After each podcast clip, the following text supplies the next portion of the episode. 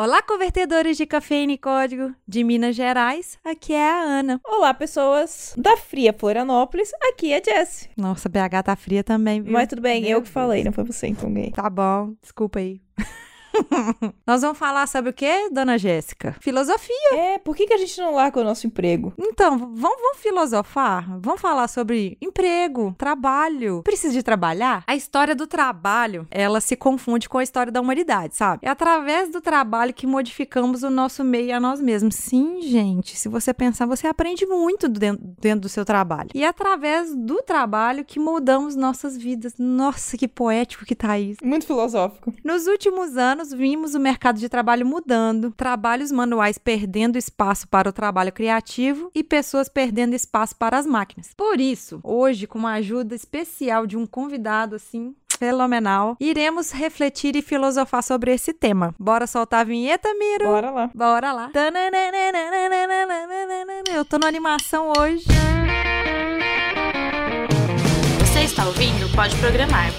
Porque nós podemos. Porque nós podemos. Porque nós podemos. Porque nós podemos. Porque nós podemos. Porque nós podemos. Porque nós podemos. Nós podemos. Porque nós podemos.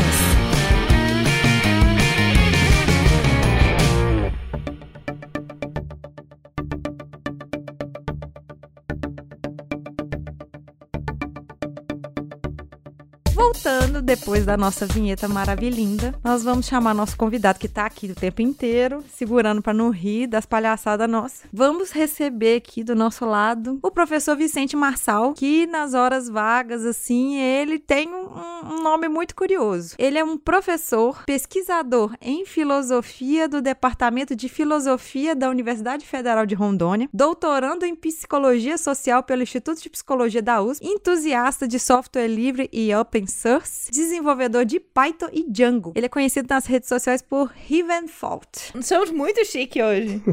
Estamos? Você acha? Nós vamos trazer o Mário Cortella, que é só filósofo. A gente tem que trazer um cara que ele é desenvolvedor e filósofo. E programa em Python ainda. Programa em Python. Olha só, pra quem queria Python aí, gente, de alguma forma vai ter Python no episódio. Pelo menos com desenvolvedor. Sim. Então, como vocês já comentaram, né, eu sou professor e pesquisador em filosofia, trabalho na Federal de Rondônia, atualmente morando em São Paulo, né, no interior de São Paulo, por conta do doutorado que eu faço em Psicologia Social, né, pelo Instituto de Psicologia da USP. Um apaixonado por software livre e open source. Eu coloco os dois porque eu não quero briga com ninguém. As brigas de software... Ah, é software livre, é open source, são diferentes, são iguais, não me importa.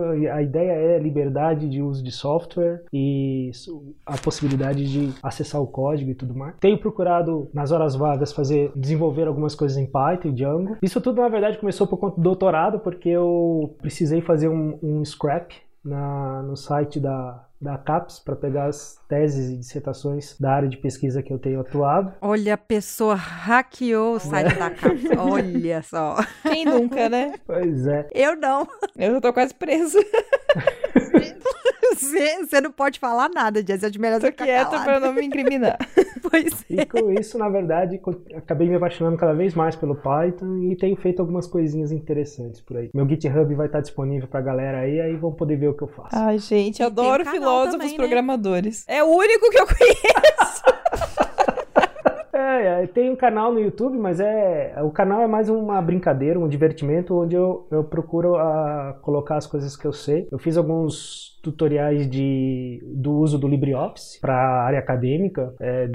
Um dos vídeos que mais bombou, deve ter umas 70 visualizações. Ué, quem sabe se você colocar aqui nos comentários aqui, bomba. Quem sabe? Porque nós temos milhares. Ô, gente, meu pai me ouve. Isso para mim já é lindo. Meu pai tá me ouvindo. Um beijo, pai, para você. Se você me ouvir nesse episódio, você vai ouvir, porque você gosta muito dessas coisas de filosofia e tudo mais. Esse eu sei que você vai entender tudo, você vai ouvir. Beijo, pai. É um videozinho que eu mostro como fazer usando o esquema de mala direta do LibreOffice, fazer certificados. Mas legal, bem legal pra fazer. Legal. Porque são coisas que a ferramenta te propicia, mas a galera não sabe que dá pra fazer e acaba fazendo na mão, um a um, e você pode automatizar essa tarefa. Então é bem legal mesmo. Olha só, a gente tirando o trabalho de uma pessoa pra fazer tudo automatizado. Essa questão do trabalho mesmo, né? Mas aí permitindo que ela tenha ócio, né? isso é interessante. Pois é. Falar para vocês antes, assim, introduzindo o assunto, por que que nós vamos conversar hoje sobre as relações de trabalho? Eu e a Jesse, a gente meio que filosofa, assim, nós duas, a gente começa a conversar, a pensar sobre próximos temas, fazer o nosso planejamento. E já tem um tempo já que ela me convenceu, gente, eu comprei o livro físico para ler, não terminei de ler, confesso, porque não deu tempo, a gente tava doida para fazer esse programa logo, mas aí eu li algumas partes, ela também leu, que é o Ócio Criativa. A gente achou muito interessante e nada mais do que trazer um filósofo para falar com a gente, principalmente porque esse mesmo filósofo brigou com a gente uns episódios para trás aí, que a gente não chamou uma pessoa para filosofar sobre. É, foi só uma dica, não foi briga. O Ócio Criativo, para quem ainda não sabe, é um livro do Domênico de Masi, que é um italiano, isso, que também é filósofo, né? Um pensador. Ele é um sociólogo e ele é uma pessoa que pensa nessas relações de trabalho e tudo mais, que é da editora Sextante. Esse livro tem umas 300 páginas. É um livro que ele, algumas coisas, assim, você quer ler mais rápido, porque é uma entrevista, é um bate-papo com a Maria Serena Palieri, e assim, tem coisas que às vezes a gente vai rendendo, mas assim, eu acho que é um assunto bem interessante pra gente pensar. Tá vindo aí muita informação de utilização de chatbot, utilização de inteligência artificial, que a gente até falou no outro episódio, essas coisas todas, além do trabalho que a gente tem, às vezes a gente trabalha mais de alguma coisa. Por exemplo, o Vicente falou que ele é professor e ele é doutorando, então isso acaba consumindo muito tempo da pessoa, às vezes é um tempo de deslocamento, é o tempo para você sair, mudar sua cabeça de uma função para outra, e isso consome muita energia da gente. Antigamente, antes da sociedade industrial, todo mundo fazia aquele trabalho manufaturado, as coisas eram feitas em família, e antes, as pessoas não precisavam... Antes ainda as pessoas trabalhavam, né, eram coletores, elas caçavam alimento, elas dependiam disso, então era um trabalho ainda mais manual ainda. Né? Muito braçal, bem braçal, e você não tinha que pensar muito. E daí veio a Revolução Industrial, com isso veio as pessoas indo para a indústria, deslocando. E um trabalho cada vez mais repetitivo, e braçal mais repetitivo. E o que você acha, Vicente, assim, dessa relação, dessa introdução, assim, da sociedade? Existe, como vocês colocaram aí, da história, vocês chegaram quase na pré-história, inclusive. Tudo tem essa questão de estar focado, a questão de você suprir necessidades básicas, né? Suprir suas necessidades básicas. Das necessidades básicas, pirâmide de Maslow, né? E aí você conseguiu me apertar sem me abraçar, mas deve ser uma coisa assim. É sempre esse foco, né? Pelo menos num primeiro momento. Ou alguém que te auxilie a suprir suas necessidades, né? Vamos pensar nisso, porque assim, vocês foram lá, então a gente era uma sociedade de caçadores e coletores, então todo mundo trabalhava, lógico que havia uma divisão social, no caso, no sentido de que, por exemplo, quem caçava e colhia, na verdade, principalmente a caça era os homens, não é uma coisa de ficar em casa não, né? Não é igual a concepção de hoje não, era uma coisa bem pesada também, mas assim, existia já uma divisão de tarefas nesse aspecto, né? Com o passar, por exemplo, a primeira coisa que acontece é quando a gente para de ser nômade, né? Então, o que acontece? A gente para de... Porque com a questão da caça e coleta, terminou aqui, vamos dizer, estamos num determinado espaço, terminou a caça e as frutas e aquilo que a gente poderia colher nesse espaço, a gente tem que mudar para outro. Nós éramos nômades nesse período, né? Eu tô falando de uma coisa bem lá atrás. É, você tá falando antes da agricultura. Exato. Na verdade, quando a gente para e não consegue, e não é que não consegue, né? Não se locomove mais, é quando a gente domina a agricultura. Quando começam as primeiras sociedades. Exato. Né? Grandes sociedades. Grandes, exato. Começa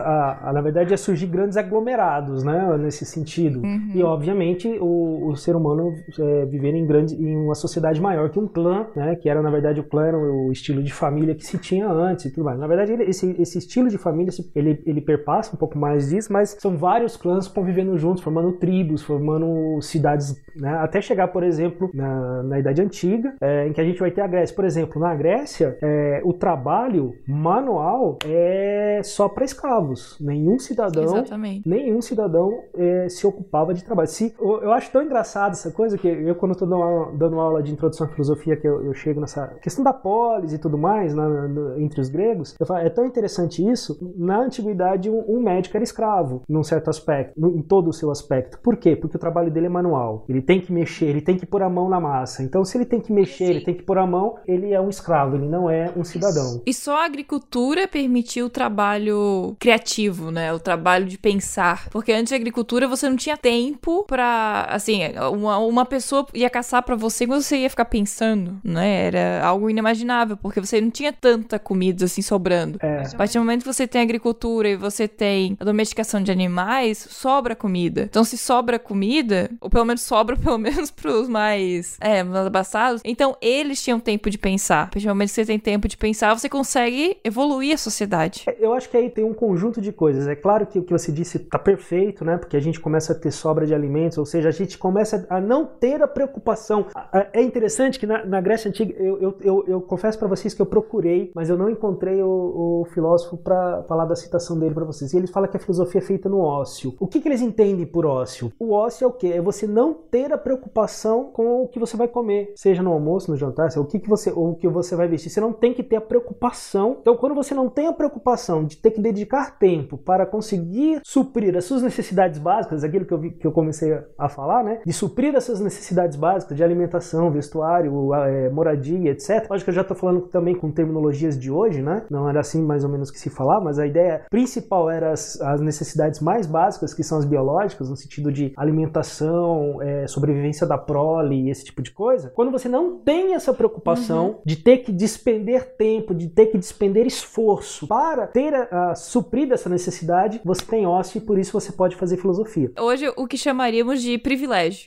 E naquela época não era diferente também não, porque, por exemplo... Não, então, mas hoje em dia o debate é sobre privilégio, né? Então, é quem tem privilégio. Exatamente. Mas o Domênico fala no livro que o ócio criativo seria quando você consegue juntar o trabalho, o estudo e a diversão. E todos eles coincidem. Então, isso seria o ócio criativo. Então, assim, você vê que o Domênico de Masi, o que ele faz? Ele já adjetiva o ócio. Qual é o adjetivo que dá? Que é o ócio criativo, né? Desse ócio se cria alguma coisa. Lógico que quando os filósofos lá atrás estavam falando de, né, eu tenho que ser abastado o suficiente para ter as necessidades básicas supridas, para assim poder pensar em outras coisas, ocupar a mente com outras coisas, e o que eles chamavam, inclusive, de coisas mais elevadas, até porque o trabalho manual para conseguir alimento, né, por exemplo, de plantar, não sei Deus quanto, por mais que foi uma coisa que a gente conseguiu dominar, quem fazia isso eram escravos, né? Quem cuidava das plantações eram escravos. A gente poderia se dedicar às coisas mais elevadas, ao pensamento, à filosofia, no caso lá, que era,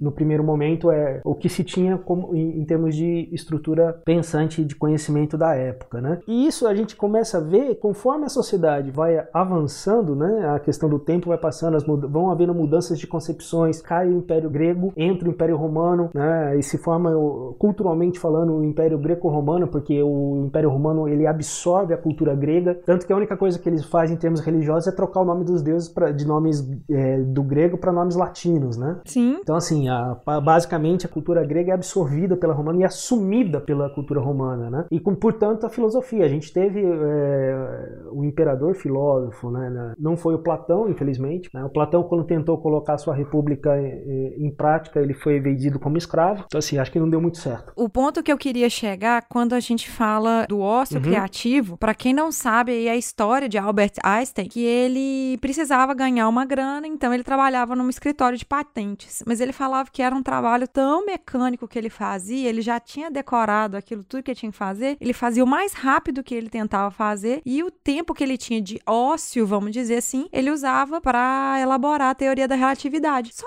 isso que aconteceu, gente. Só isso no período dele de ócio criativa. A gente pensa às vezes em filosofia, a gente tem aquele mau pensamento de falar assim, a pessoa fica ali viajando, fica pensando e às vezes não produz nada. Nós temos aí um exemplo claríssimo disso. É interessante isso, né? Que, por exemplo, a gente sempre brinca, né? Dizendo que a filosofia é a possibilidade de conhecer pelo conhecer e nesse sentido eu não preciso ter utilidade para ela, né? Então, assim, é totalmente inútil. E é mesmo, e tem que ser. E, na verdade, esse faz parte do... Só que é isso que torna a filosofia algo que vai te produzir enquanto ser humano melhor, né? Porque você vai conseguir ter uma clarificação de pensamento e tal e poder, com isso, aplicar aplicar em outras áreas, né? Aí vem frases que são pegas fora de contexto, né? E diz, a filosofia é feita no ócio, ou seja, você tem que ser vagabundo para fazer filosofia, eu não tenho, tem que estar sem fazer nada, não, não é? Então assim, são pegas pinçadas, citações e tiradas do seu contexto que pede. O próprio Einstein reza a lenda, né? Que ele não só fazia o trabalho dele mais rápido, mas enquanto ele estava fazendo o trabalho, ele fazia mais ou menos as duas coisas ao mesmo tempo. Então quando chegava alguém no escritório, ele jogava a parte da física para dentro de uma gaveta e fechava, ficava só com a parte do escritório em cima da mesa, né? Não, eu imagino que deve ser aquele trabalho que ele pensava ali muita coisa, aí tinha uns insights, ia lá, anotava e depois retomava o trabalho. Se ele dava conta de fazer, hoje a gente tem os trabalhos sob demanda. Então assim, se a pessoa, ela tem até tal dia para ela entregar. Se ela entregou antes, aí ela pode fazer o que ela quiser nos demais dias,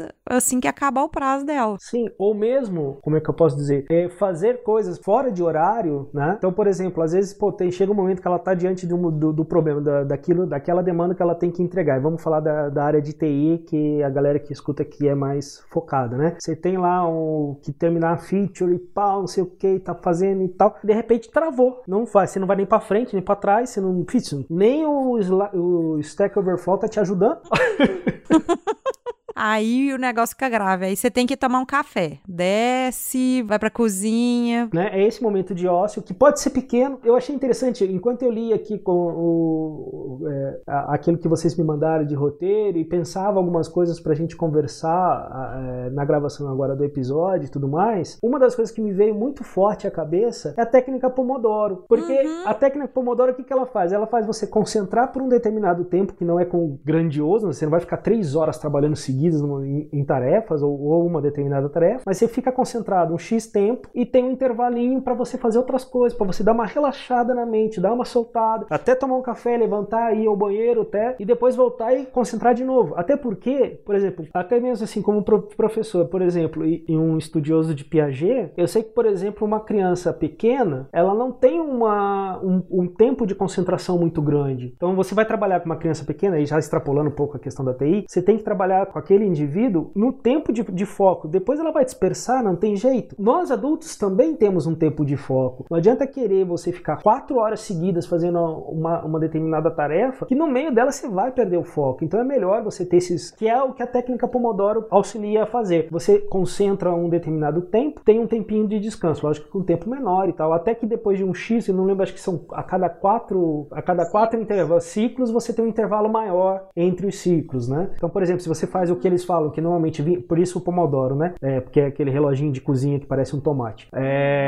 25 minutos de concentração, 5 minutos de descanso. 25 minutos de concentração. Tem gente que muda isso daí, né? Eu tenho colegas que eu converso nas listas que eu participo, que fazem, por exemplo, 50-10, 40-15. Então, cada um se adapta ao Pomodoro, mas faz rigorosamente, cumpre aquilo. E óbvio que no intervalo maior de, por exemplo, a cada 4 ciclos, você tem um intervalo maior e dá... Enfim, aí cada um se ajeita. E isso faz parte também de você te dar uma oxigenação, no sentido não só de respirar, mas de você ver outra coisa, e isso te dá um óciozinho, porque a ideia do ócio não é a ideia de você ficar sem fazer nada, absolutamente. A ideia é só dar uma refrescada, né? Ó, gente, esses minutinhos de intervalo, né, pra você ficar ali em todos os grupos, WhatsApp, Telegram, não dá tempo não de fazer isso não, é no máximo 3 minutos de intervalo aí depois tem um intervalo maior, que aí dá pra você ir tomar uma água, ir ao banheiro, aí ver algum grupo, alguma coisa. Então, mas aí eu já queria entrar numa discussão. Porque assim, a gente tá falando de Pomodoro, de parar pra poder pensar na vida, pra poder, né, dar uma pesquisadinha ali numa coisa mais, né, um pouco fora do trabalho e tal. E quando a empresa não te dá nem essa liberdade de 5 minutinhos pra você pensar fora do trabalho? Eu posso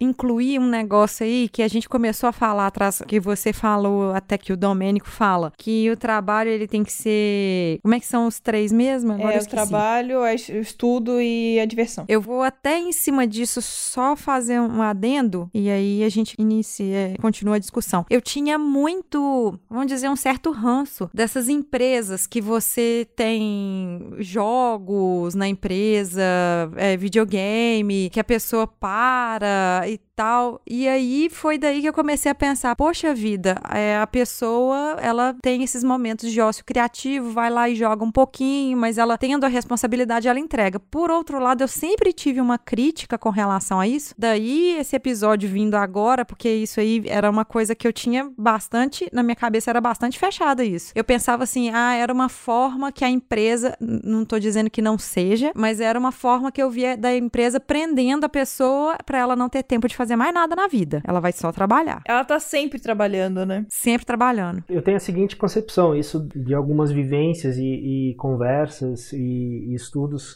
não acadêmicos, né, mas estudos que eu fiz assim, exatamente é uma faca de dois gumes, né? Porque se o camarada chega pra você, nossa, cara, passei 14 horas trabalhando e nem senti, algum problema tem. Porque algum problema tem. É errado ter esse tipo de coisa nas empresas? Eu não disse isso. Não foi o que eu disse. O que eu disse foi, ó, tem que tomar cuidado porque, de fato, como vocês colocaram, essa coisa de prender no trabalho e tudo mais, a pessoa não ficar, pô, passei 14 horas trabalhando e nem percebi, nem senti, isso é problema. Isso tem que tomar cuidado. Teve um negócio disso, quando a Jess estava aqui, a gente estava ouvindo a palestra de uma pessoa lá, eu não lembro exatamente quem, mas na Campus Party, e o cara falando, quantos outros dormem, você tem que ser produtivo. Tipo assim, quantos outros dormem, você tá buscando o seu sucesso. Eu fico pensando assim, a pessoa, ela vai perder a saúde dela. Ela pode até conseguir um sucesso, mas ela não vai usufruir muito disso. Então, é meio punk a pessoa não aproveitar esses momentos de ócio, de descanso, do corpo desligar, porque tem gente que fica pilhado 24 horas por dia, até sonha com isso. Eu não posso dizer muito que eu sou meio workaholic, né? Então...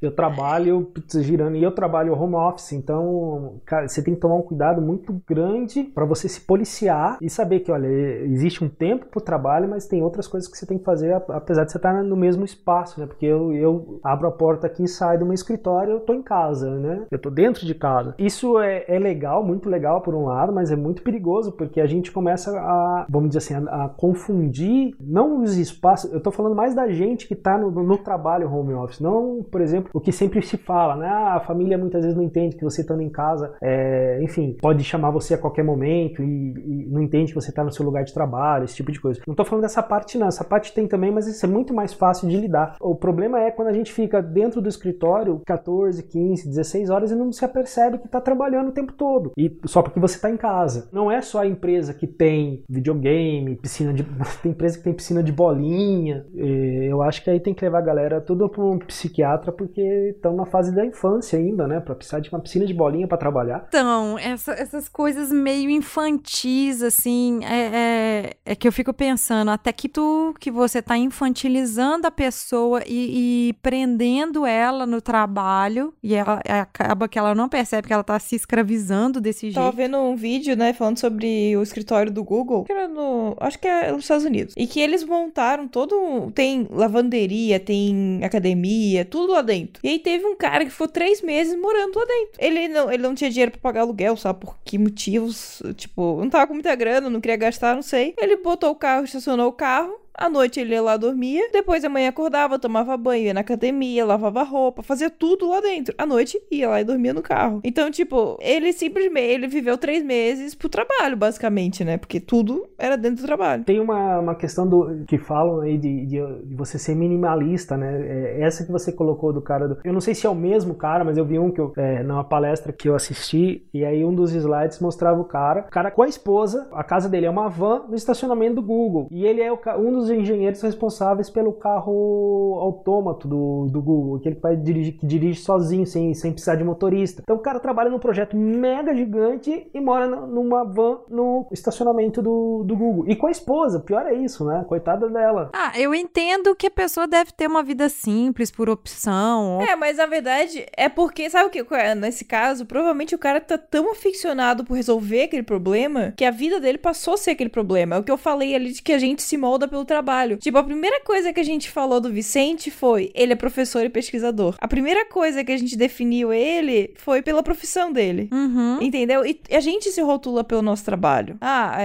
É o que entende? Eu tento muito quando eu vou fazer alguma mini biografia minha, pra alguma palestra, alguma coisa assim, eu tento colocar que primeiro eu sou mãe, apesar de que eu passo maior tempo do meu dia, vamos dizer assim, sendo profissional do que mãe. Porque depois depois que eu chego em casa, apesar de que eu estou o tempo inteiro ligada no meu filho, mas ser mãe de fato, de pegar o filho, cheirar, abraçar, trocar fralda e tudo mais, eu faço só no período que eu estou com ele. Mas eu primeiro coloco que eu sou mãe, esposa, depois que eu vou colocar o que é profissional. Eu acho que as pessoas poderiam colocar assim também. Geralmente as pessoas colocam isso por último. Eu nem coloquei que eu sou pai. Pois é. Só coloquei que sou entusiasta de software livre, eu pensando. Mas enfim, é complicado mesmo, né?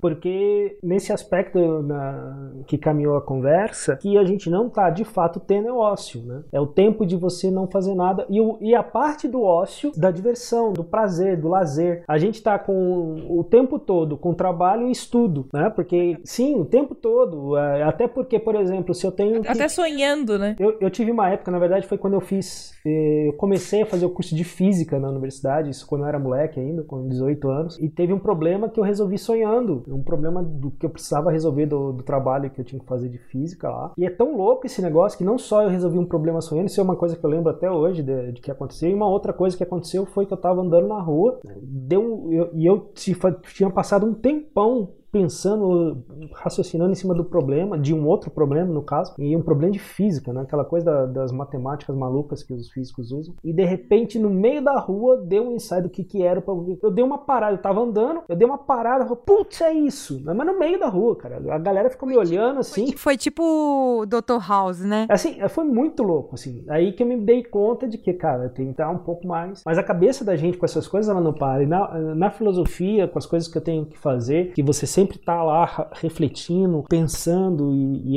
esse é o processo, né? A gente fala que a reflexão, ela tem origem na palavra ruminação, né? Do ruminatio, que é aquela coisa que você come, né? Que é o que os ruminadores fazem, né? Os animais ruminadores, que eles comem, a vaca, por exemplo, que ela sempre tá parada no pasto mastigando, né? Que ela come, depois que ela comeu, aquilo volta e ela mastiga de novo, enfim, tem todo esse processo que o biólogo entende mais do que eu. Mas a reflexão é um processo assim também. Quer dizer, a gente acessa, por exemplo, vocês estavam lendo o livro Ócio Criativo e em vários momentos, com certeza, vocês de repente paravam quando viram, estavam pensando naquilo que tinham lido. Então esse é o processo de reflexão. Por isso que a gente não acabou de ler o livro. Tem uma coisa que ele fala no livro que é bem interessante, que é a questão até, né, questão aqui de gênero. Uhum. Que ele fala muito, e até a gente comentou ali no início, quando a gente tava falando da história, um pouco do trabalho, que assim, a sociedade pós-industrial, ela meio que criou essa separação do trabalho por gênero. Porque mesmo quando a gente tá falando lá da caça, o homem ia caçar, a mulher coletava. Ok, né? Deixava o trabalho talvez mais perigoso pro homem. Depois com a agricultura, meio que os dois trabalhavam ali na roça e tal. Mas quando você tem o trabalho industrial, tira as crianças daquele meio. Então as crianças passam a ter que receber uma educação. Quando você tira as crianças ali, porque quando era um trabalho artesão ou até mesmo na roça, as crianças estavam ali junto. Trabalho infantil, né? Mas a gente tá falando de outros... Já começava... Começava desde cedo e era familiar, né? Era trabalho infantil, mas não exploratório. É um pouco diferente. É um trabalho de família, né? Que até hoje tem e tal, mas... Mas o que eu quero dizer é que, assim, a criança tava ali no seio da família. A mãe, o pai, todo mundo ali junto. Quando a gente entra no pós-industrial, o que acontece? O pai vai pra fábrica, a mãe fica com a criança. Então você começa a ter essa separação. E aí, claro, vai acontecer, né? Vai falar, meu Deus, mas quantas mães e quantas crianças trabalhavam nas fábricas. E também vai acontecer isso. Mas simplesmente isso na história foi ignorado, né?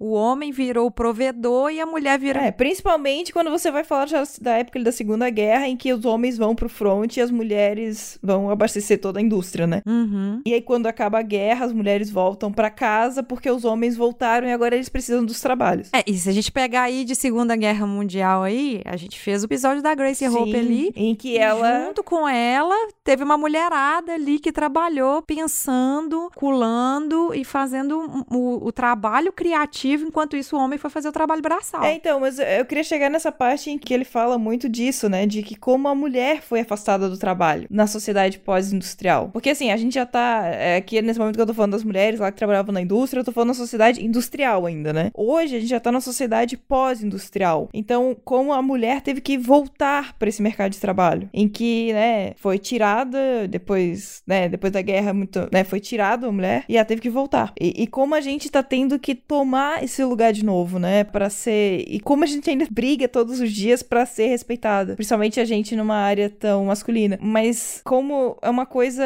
causada por uma revolução, né? Porque toda vez que você tem uma revolução na história, isso muda as coisas. Então, né? Eu acho muito interessante essa parte, assim, dessa questão de gênero. Agora tá tendo uma outra revolução, né? Sim, agora já é uma revolução criativa, talvez, do pensamento e das mulheres tomarem o lugar novamente. Até porque, vamos assim, você falou algumas coisas bem interessantes, por exemplo, pós-45, né? Que é o fim da Segunda Guerra. Os homens voltam do fronte e aí não tem espaço para as mulheres, pros dois nas fábricas. Mas vale lembrar que na Revolução Industrial, que aí eu sou ruim de data pra caramba, mas lá na Inglaterra, no início da Revolução Industrial... 1800, por aí, 1700, né? Acho que é século 18, então é 1700 alguma coisa. Acho que é 1700 alguma coisa. O que acontece? Não é só o homem que vai pra frente, é o homem, a mulher e a criança. E as crianças. Com jornadas de 16 a 18 horas. É uma época em que as máquinas, talvez, elas não eram tão eficazes, então precisava da mão de obra ali do Chaplin, né? Como a gente vê nos tempos modernos. Exatamente. Aquela coisa repetitiva, então, era qualquer um. Você botava um macaco lá pra apertar parafuso. Tinha que ser bem treinado, mas não botava. Mas... Aí depois disso, lógico, aí vieram modernizações, inclusive de legislação, que começaram a impedir, né? Veja, nesse período o trabalho infantil é exploratório. Não, é diferente do trabalho infantil realizado pelas crianças, do trabalho... Quando aí falando um trabalho infantil, não tô dizendo que toda criança tem que trabalhar, não é isso que eu tô dizendo, mas tô dizendo assim, veja, quando a gente tinha uma criança que trabalhava junto com o pai, com a mãe, seja na roça, seja como carpinteiro, seja, sabe, num trabalho artesanal, né, de manufatura, primeiro porque estava aprendendo a profissão do pai, né, e certas profissões como carpinteiro, ferreiro, esse tipo de coisa, se a gente pegar a Idade Média com isso, eram profissões que passavam de pai para filho, quer dizer, a família era uma família de ferreiros, né, ou de carpinteiros, esse tipo de coisa. Inclusive, esses eram os burgueses que viviam no burgo, né, não no termo de hoje, no sistema feudal e tudo mais. Então, assim, com a industrialização que acontece na Revolução Industrial, principalmente com a máquina a vapor e tudo mais, a galera toda vai pra fábrica, inclusive as crianças. Começa um trabalho, na verdade, exploratório. Então, quem detém... E aí, vamos me chamar de marxista, mas tudo bem. Mas quem detém o meio de produção controla... Daqui a pouco vão chamar... Além de chamar a gente de comunista, de feminista, de não sei o que, pejorativamente, daqui a pouco vão falar que nós somos comunistas. Então, ô Vicente, mas também tem a questão que, assim, a sociedade também via a infância de outra forma, né? Não vê como a gente vê hoje. Antes era... A sociedade via as crianças como mini adultos, né? Esse era um problema, aí certo. Depois passou a ter aí a pedagogia, ter um monte de estudo em cima de mudança de paradigma em cima da criança.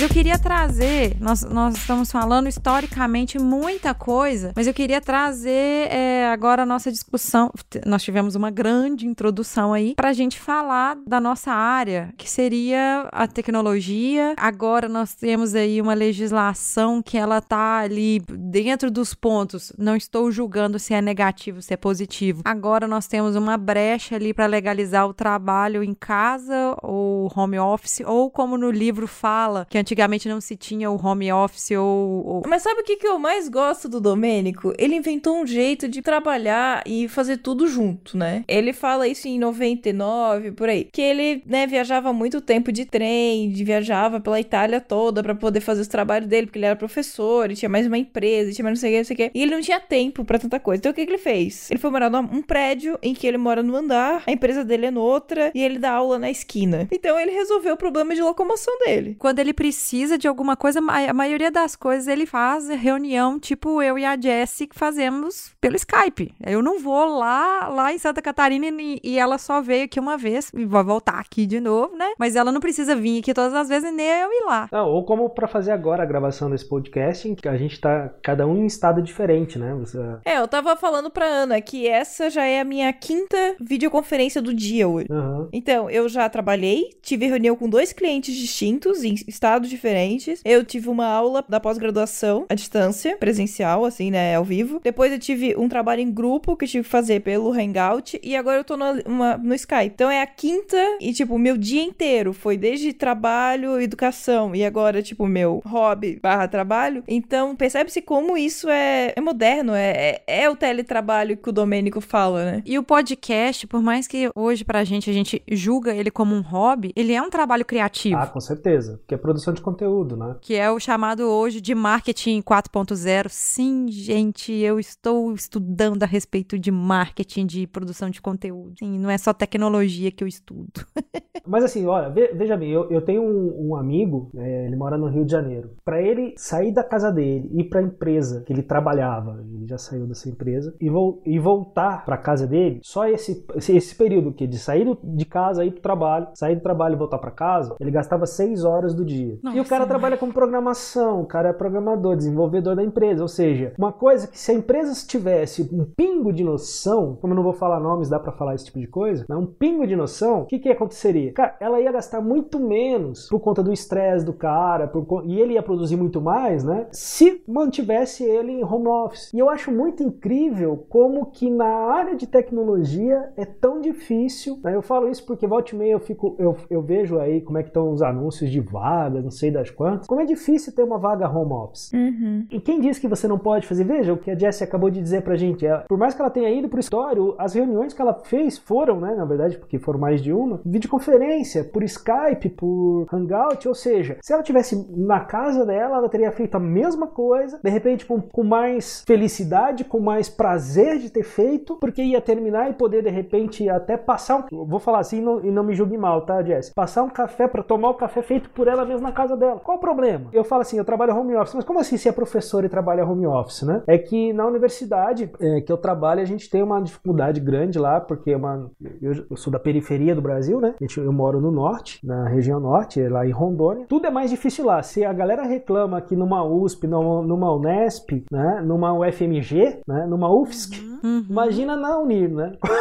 Como que não é a situação lá? Por exemplo, a gente não tem sala de permanência como os professores normalmente têm. Isso não é por incompetência da universidade, não, isso é porque a gente tá distante e o governo não olha muitas vezes para aquele lado. Daí tem que arrumar uma solução criativa, né? Eu arrumei. Eu tenho um apartamento de 3 quartos e um quarto é meu escritório. É onde eu trabalho, entendeu? A minha biblioteca, para pesquisa que eu faço, ela é muito maior do que o que tem na biblioteca da universidade. Por que a biblioteca é ruim? Porque eu tô numa área muito específica de pesquisa. Então, eu compro os meus livros voltados para essa área de pesquisa. O que acontece? É óbvio que eu vou ter material que a biblioteca muitas vezes não tem, ou se tem um livro só, que é aquele famoso de circulação restrita, né? Que não pode sair de dentro da biblioteca, não dá para emprestar. Então, assim, são certas situações que a gente acabou se acostumando com o trabalho remoto, porque o que eu tenho que fazer? Eu tenho que ir na universidade nos dias que eu dou aula, nos períodos que eu dou aula, dias e períodos que eu dou aula, óbvio, né? Isso não dá para fazer à distância, quer dizer, até dá, mas não é o caso lá. E quando eu tenho que fazer o meu trabalho de pesquisa, eu faço de casa, porque como que eu comprovo esse meu trabalho? Com as publicações que eu faço, nas revistas científicas e acadêmicas que a gente tem publicação. Então, o nosso trabalho tá rendendo. Como disse a Ana no início ali, a gente tem uma demanda que tem que cumprir. Cumpriu com a demanda? Beleza. Aí usa seu tempo para produzir outra coisa, ou para até mesmo exatamente. Descanso, né? Que ele acaba sendo merecido também. Pensando nisso, e pensando aí na evolução da nossa área de tecnologia, a gente já tem inteligência artificial produzindo código. Então, às vezes, a gente tá ali,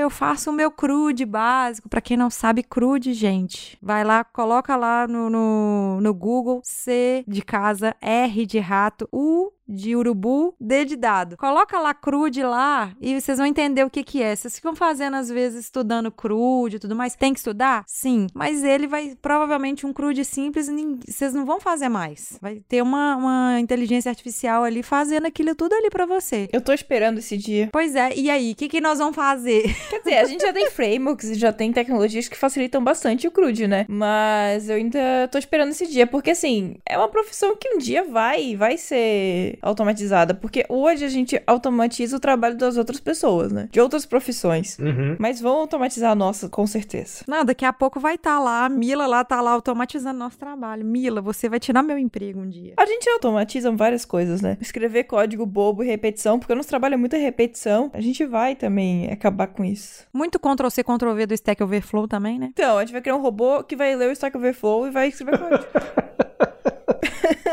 E o que nós vamos fazer depois disso? Já tem umas coisas assim, eu já vi, sabia? Plugin pro Sublime que tu escreve alguma coisa e ele já busca no Stack Overflow e já traz a resposta no teu código. O que eu gosto, eu vi o emet, né? Que você digita lá a tag HTML, por exemplo, no Sublime, dá só um tab e ele completa pra ti, né? Ah, sim, eu amo isso, uso muito. O VS Code faz uma coisa parecida com isso, mas o Visual Studio, ele até a última, no dia do Google I.O. teve o Microsoft Build. Próximo Visual Studio, ele já vai ter uma inteligência artificial nele. Você, além de você poder fazer isso que você tá falando aí, por exemplo, eu vou lá e vou digitar, eu começo a digitar, por exemplo, um if, dou tab, tab, ele já faz já abre a chave, já coloca o else, já abre e fecha a chave também. Mas ele vai poder, ele vai entender basicamente o que eu tô fazendo, colocar lá a propriedade, por exemplo, eu chamei o campo pessoa, vamos dizer assim. Tenho vários métodos, ele vai interpretar qual que é o melhor método para eu usar para aquela situação. Às vezes você tem métodos parecidos e qual que vai ser, ele vai colocar um asterisco lá para você. Daqui a pouco você só vai ficar dando tab para escrever código. Eu uso o PyCharm para fazer meus códigos em Python. O autocomplete dele é muito, não, assim, tipo, você tem lá um objeto, você deu lá pelo tipo do objeto, você escreveu o objeto, deu ponto, ele já te lista o que você pode fazer com aquele objeto. Pois é, isso o Visual Studio já faz já há um tempo. Tinha antigamente um plugin que era o ReSharper, hoje ele nem tá usando, nem precisa. O ReSharper é muito bom, mas com a evolução do próprio Visual Studio, você não precisa usar ele já faz isso. Dependendo da versão do Visual Studio, ele já te dá muita informação ali, então assim, é bem fácil programar. E eu acho que assim, as pessoas que querem aprender programação orientada a objeto, querem aprender C Sharp... Começa pelo Python, depois vai pro C Sharp. Pode ser também, não tem problema. De começar pelo PHP também não tem problema. Não faça mas isso. Assim, se quer aprender...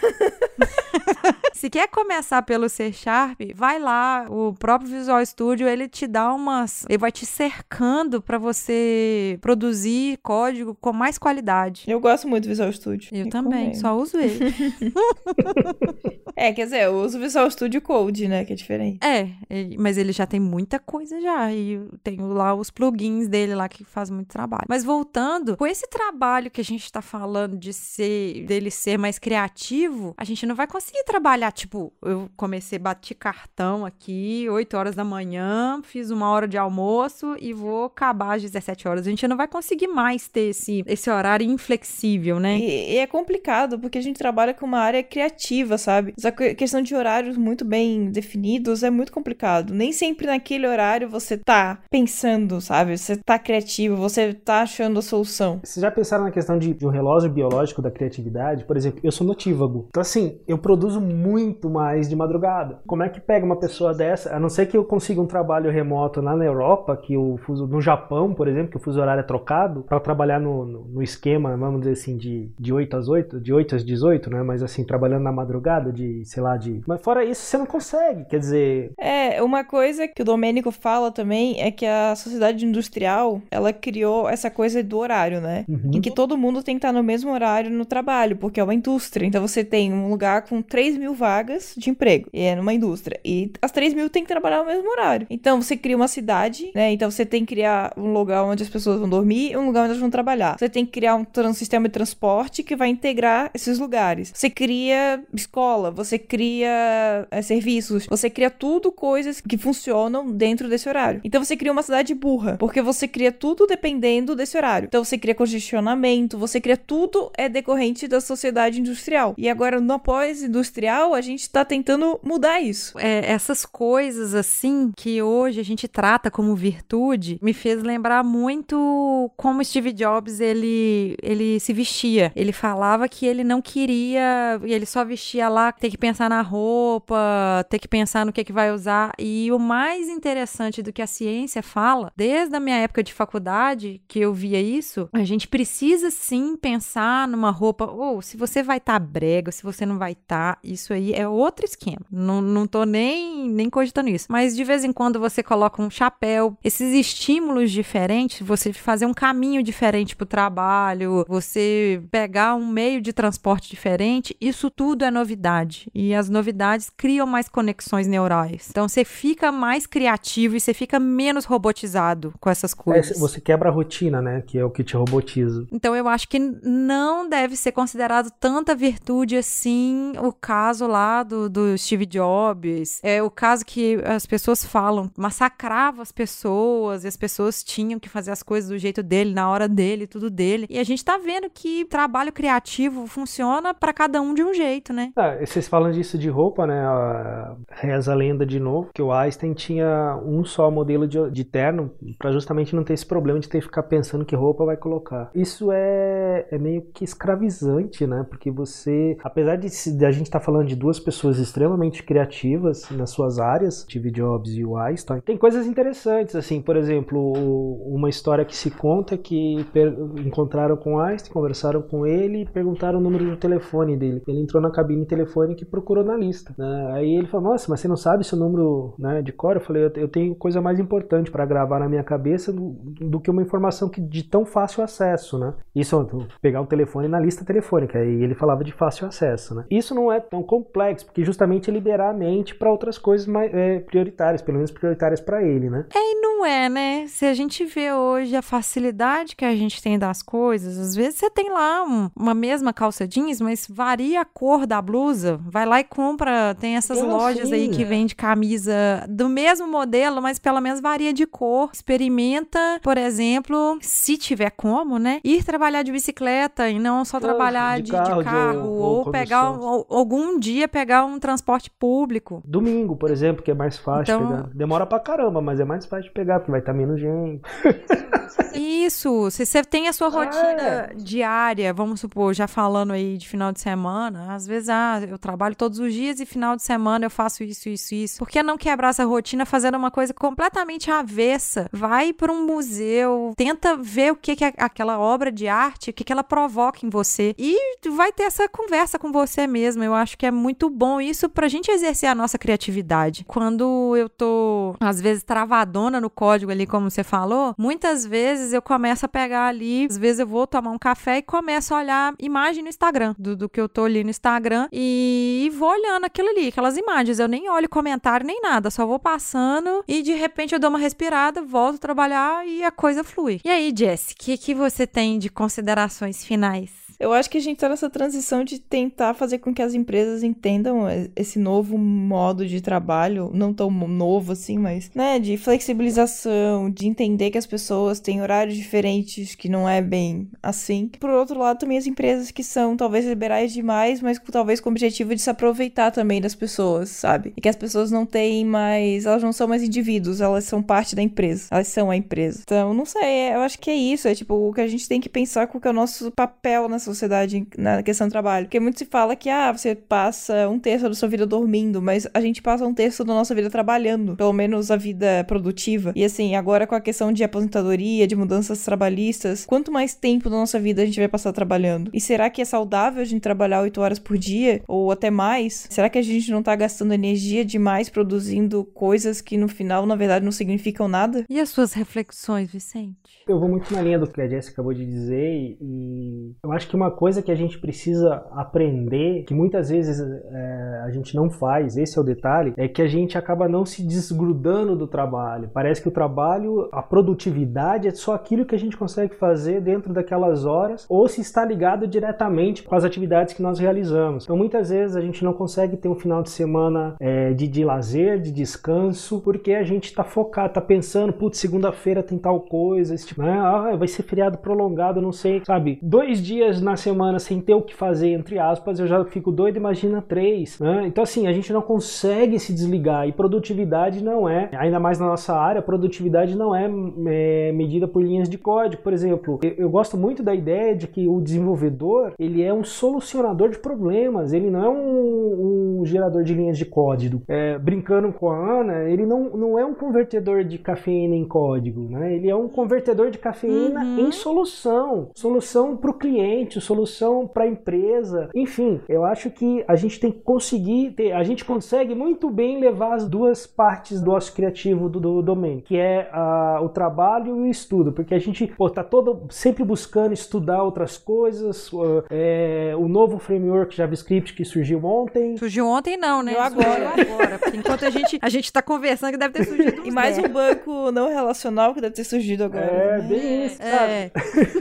Mas não consegue se divertir, se distrair, sair para um happy hour, né? Mas sabe por quê? Porque a gente quer ser o cara que vai criar esse novo framework de JavaScript, a gente quer ser o cara que vai criar o novo banco não relacional. O cara, entende? A gente quer porque, tipo, a gente tá vendo os outros passando na nossa frente, a gente não tá fazendo. Por que eu não tô fazendo? A gente sempre acha isso, né? Sempre a gente vê que a grama do outro tá mais verdinha, né? Pô, mas você tá fazendo tanta coisa que eu não fiz e eu achei que eu só tava fazendo a minha obrigação.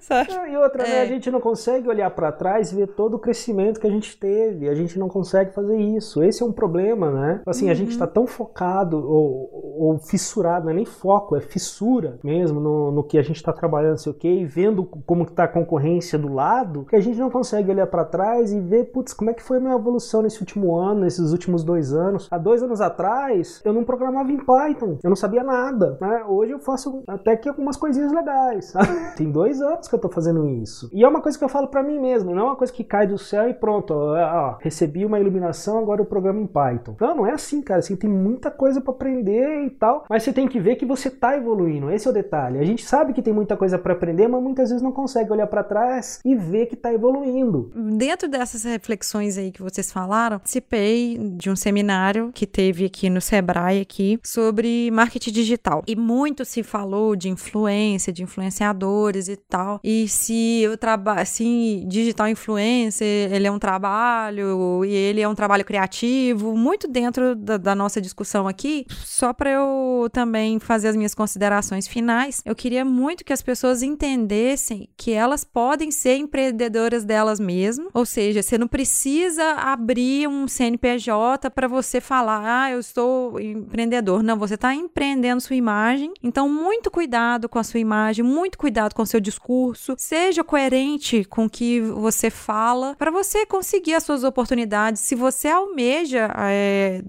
chegar em determinado lugar e tal, faça o seu discurso realmente ser aquilo ali. Então, eu acho bacana isso. Se você tá afim de trabalhar home office, ou se você tá afim de ter um trabalho estável, não importa. Faça jus ao seu discurso. Então, seja essa pessoa, assim, verdadeira, empreendedora de você mesmo, e corre atrás. Era isso que eu tinha pra falar, e eu acho que a gente já deu uma fechada no assunto, e agora a gente gostaria muito de agradecer ao Vicente, que liberou um espacinho aí. Então, a gente gostaria de agradecer muito e queria que você fizesse aí o merchan de onde que a gente te encontra nas redes aí. Então, tem o meu site, que é www.vicentemarcal, né, porque não tem cedilha.com, meu GitHub, que é github.com/riverfount. Tô por aí na rede, tô no Telegram de vocês me acham lá. Tá lá no grupo nosso lá, né? Tamo junto aí, procurou, achou. Se bobear, colocou no Google, me acha. Tem meu canal, né? Meu canal no YouTube, o Vicente Marçal. Não, gente, nós estamos muito chique. A pessoa fala muito chique. Quem somos nós na fila do pão, hein, dona Jéssica?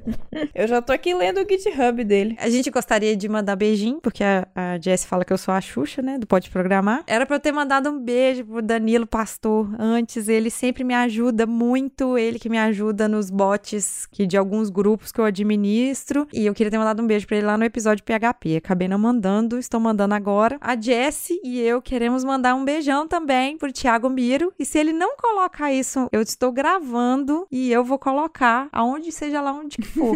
Foi aniversário dele e a gente ama muito porque ele é o nosso terceiro integrante da equipe e é uma pessoa que faz esse trabalho maravilhoso de edição com todo amor, com todo carinho, e sempre tá ali enchendo nosso saco, e a gente enchendo o saco dele, e ele aceita tudo. Ele é que nos atura, nossas maluquices, né, e que trabalhou pra caramba agora nos últimos dias pra nossa surpresa que tá saindo aí, que daqui a pouco vocês vão saber. É. Então, parabéns, Miro, seu lindo. Thiago ralou pra caramba aí pra umas ideias que a gente teve aí, vamos ver aí se vai dar certo. A gente gostaria muito também de agradecer alguns ouvintes nossos que já deu alguma de várias ideias que a gente coloca em prática. Essa provavelmente vai ser uma delas. Queria aproveitar esse momentinho rapidinho pra responder uma pessoa que colocou um comentário lá no nosso site. Foi a Luísa Dornelles, ela comentou assim, que no episódio das mães faltou um especialista pra falar sobre essa área da infância e tudo mais. Ô, Luísa, a gente até tinha uma pessoa pra falar, mas a gente teve tanto problema, assim, com a agenda dos nossos convidados. Nós tivemos vários imprevistos até durante a gravação, mas ela foi possível a gravação, só não foi possível ter especialista, estava programado. E aí, agora a gente tá falando de filosofia, nós trouxemos um filósofo. E aonde que encontra a gente, Jess? Então, estamos no Twitter, @podeprogramar, no Instagram, @podeprogramar, no Facebook, Pode Programar, tem o nosso site, que é o podeprogramar.com.br, e estamos também no mundopodcast.com.br/podeprogramar. Ou seja, bota Pode Programar aí que você encontra. E se você quiser lá dar um oizinho só pra gente, às vezes você não tá afim de conversar comigo, tá afim de conversar com a Jess, você vai lá no Twitter, procura por Jesse Zanelato. Se quiser conversar comigo também, Aninha Bastos, que a gente tem o maior prazer de conversar. Às vezes não respondemos na hora, porque a gente trabalha, é verdade, né? Não dá tempo. Trabalha pra caramba. Ainda a gente ainda trabalha e a gente grava. Enquanto a gente tá gravando aqui, de vez em quando eu respondi algumas coisas. Mas é isso. Gostaria de novo ressaltar a disponibilidade do Vicente. Nós vamos deixar todos os links de contato aí. Todo mundo que quiser conversar com ele, trocar ideias sobre essas coisas e outras coisitas mais, porque ele também fala de Python, se vocês quiserem conversar com ele. Um abraço pra vocês e até o próximo episódio. Tchau! Tchau.